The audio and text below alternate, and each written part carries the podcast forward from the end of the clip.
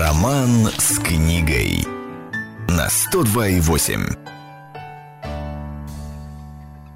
Итак, я напоминаю, что на календаре 2 апреля, сегодня среда, а как говорится, весь апрель никому не верь. К чему я все это подвожу? К тому, что в гостях у нас сегодня методист библиотеки имени Федора Селянина Ольга Радченко. Ольга, здравствуйте. Доброе утро. Вот Ольга подала день. вопрос, да, и подала голос, и сразу понятно, что Инна сказала правду. В По поводу смысле? того, что... Я не пошутила, Не, да. пош- не пошутила. У нас 1 апреля закончилось. Правда, Говорим о чем? сегодня о серьезном. Ну, О том, что А как о гостях. серьезном?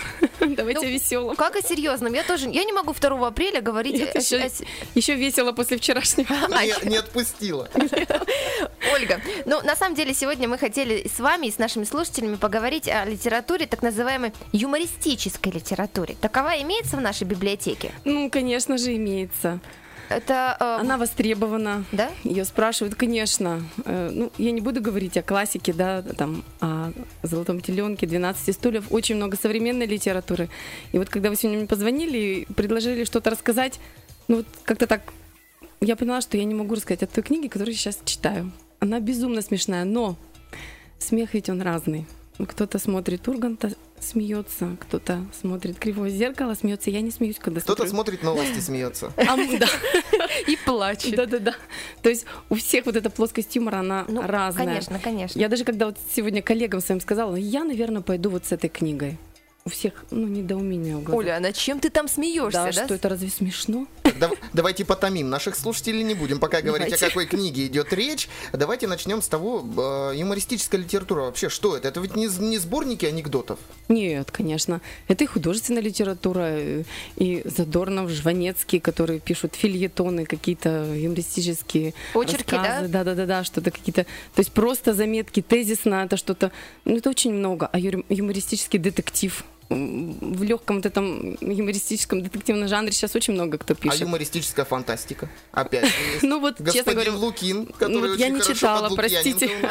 Вот ничего не могу даже сказать по этому поводу, не читала. Ну, конечно, я очень много читаю детской литературы. Я это не скрываю, что очень мало у меня, к, сожалению, багаж начитанной взрослой. У детской это вообще просто там. Юмор есть Там в детской тоже есть?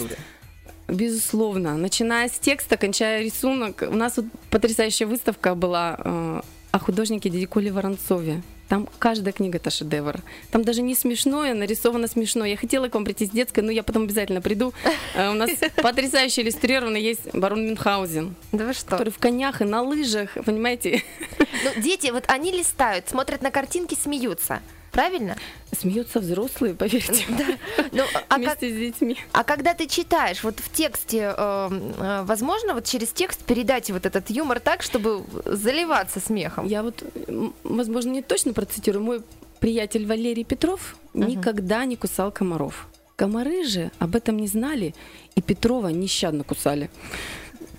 Ну вот вы смеетесь, понимаете? Ну, казалось бы, ну там такая, такой еще рисунок прилагается. Я не могу, я хочу над этим стихотворением, ну, всегда. Ну, а а Остер, а Григорий Остер, там просто, там, я не знаю, там, мне кажется, даже вообще взрослым надо Это читать. вредные советы. Вредные Да, советы. у А. него очень много по дрессировке взрослых, то есть как отлавливать послушных родителей, там все что угодно, там начиная с задачника смешного и книга ужасов смешная, где просто ты ухахатываешься вместе с ребенком. Каждый находит, конечно, свое. Ребенок над своим, вы Тем над не своим. менее, когда мы говорим о литературе, когда люди говорят о литературе нашей русской, исконно, испокон веков, все первым делом говорят классика. Классики у нас такие, такие, такие. А есть ли классики юмористической литературы? То есть не современники, а вот именно классики. Ну, Ильев и Петров. мы же сказала уже Ольга об этом и говорит, что э, помимо того, что 12 стульев, да, все перечитывают, зачитываются, ну, Вы наверное, знаете, вот сейчас начинаешь читать, думаешь, господи, даже на злобу дня.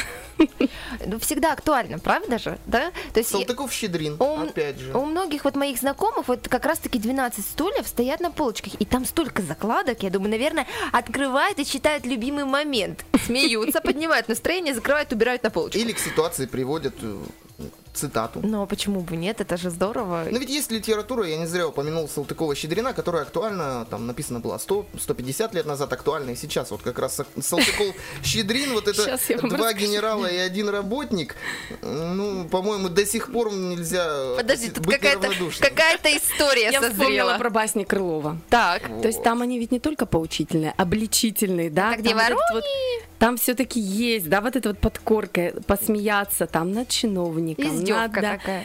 Лебедь, Вот, рак и щука. Да, и вот с, с басням Крыловым приходит бабушка к нам на детский абонемент и говорит, дайте мне басни Крылова для пятого класса. Так. Ну, я и выношу сборник Ну, Крылова. то есть он, он Она по смотрит, писал, говорит, да. Э, ну там я принесла с картинками, чтобы ребенку было все равно текст тяжелый. Нужно объяснять, вот над чем смеется, да, вот с кем да? он сравнивает, вот что, да. Она посмотрела с рисунками, говорит, это детская, дайте мне специально для пятого класса. То есть в пятом классе это уже не Вы дети. Понимаете, он, не писал специально для пятого класса. Ну, вообще, это, конечно, открытие. Иван Крылов, э, так, это басня для пятого класса, это господа для вуза. А Вот эту можно читать в яслях. и мы все время говорим, дайте нам, вспоминаем, А, дайте нам басни для пятого класса. Ольга обещала еще рассказать какую-то хохму, тоже Ой, у нас очень много в библиотеке разных смешных ситуаций именно с книгами происходит. Ну, основное, конечно, это запросы детей. Так. Дайте мне, пожалуйста, книгу на катере. Библиотекарь очень смущается, он очень опытный у нас библиотекарь на старшем абонементе. Подожди, говорит, я не знаю эту книги. Значит, интернет, наш электронный каталог. Как-то, может, по-другому ребенок сомневается, говорит, нет, вроде не на катере. Два катера. Тоже нет. Но нет такой книги по, ну, по программе. Подождите, я вспомнил. Вечера на катере. Бинго. Но Это действительно так книга называется? Вечера на хуторе близ Диканьки. На каком катере? В том-то и дело, на хуторе. Понимаете? Книга про жука нужна. Нужна книга про жука. Про какого жука? Про черного, блестящего такого. Ты название не помнишь? У него такое название, знаете, вот он с водой связан. Он живет возле воды. Значит, энциклопедии выносим, иллюстрированные. Может, ты вспомнишь ну, ну, по картинке его.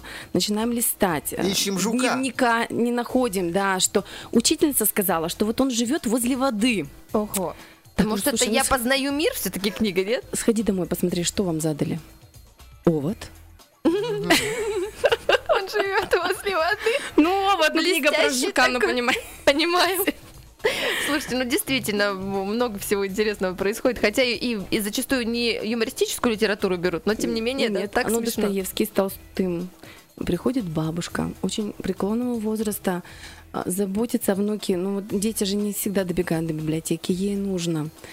А, Что-то задали с Толстого и Достоевского на каникулы почитать. Я говорю, вы конкретно не помните, что? Мы начинаем вспоминать рассказ, что это роман, что это.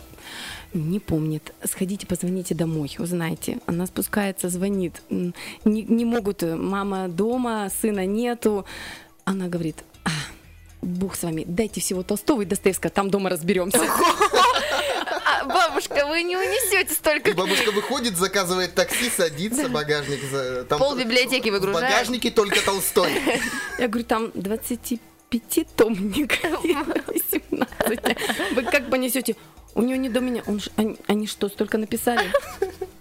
Бывает и Писали, такое. не останавливаясь. Друзья, если вы хотите поделиться, может быть, э, своей какой-то юмористической историей, тоже связанной с книгой, или, может быть, хотите рассказать о том, какую книгу вы прочли, юмористическая классная книга, поделиться, дозванивайтесь прямо сейчас, телефон 6102,8. Ну, а мы переходим к той книге, которую вы нам, Ольга, принесли. Что это? Ну, в руках у меня небольшая книга нашей современницы Татьяны Толстой. Ну, вы, наверное, ее все знаете, она медийная личность.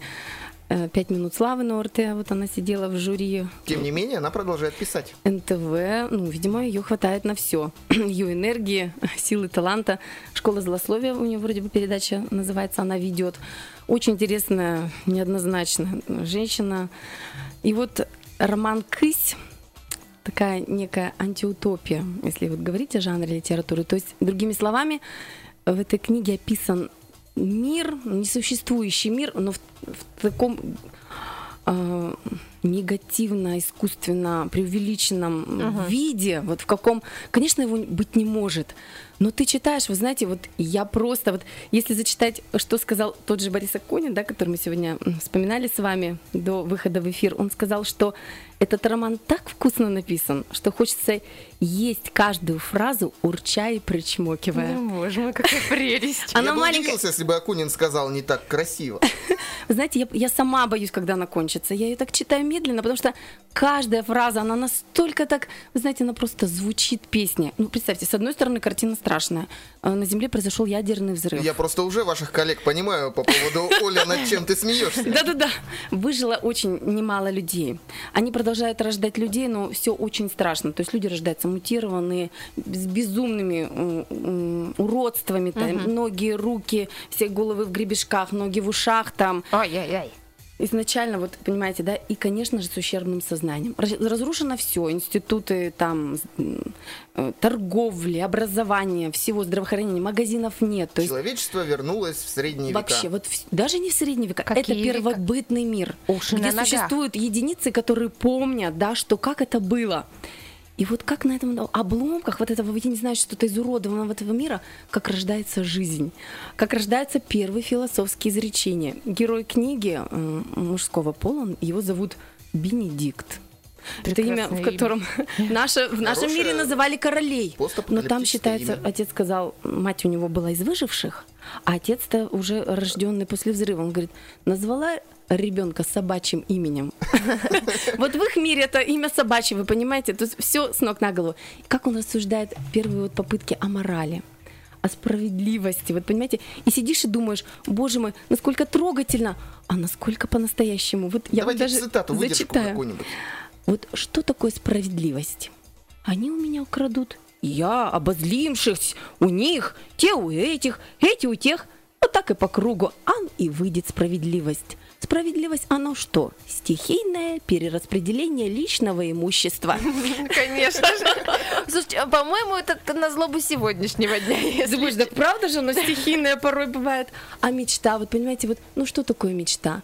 С мечтой-то оно и жить подручнее, А, ну. и засыпать слаще. Ну, конечно, И конечно. вот он говорит, вот какая была, вот нельзя нам вот разом все товары выдавать.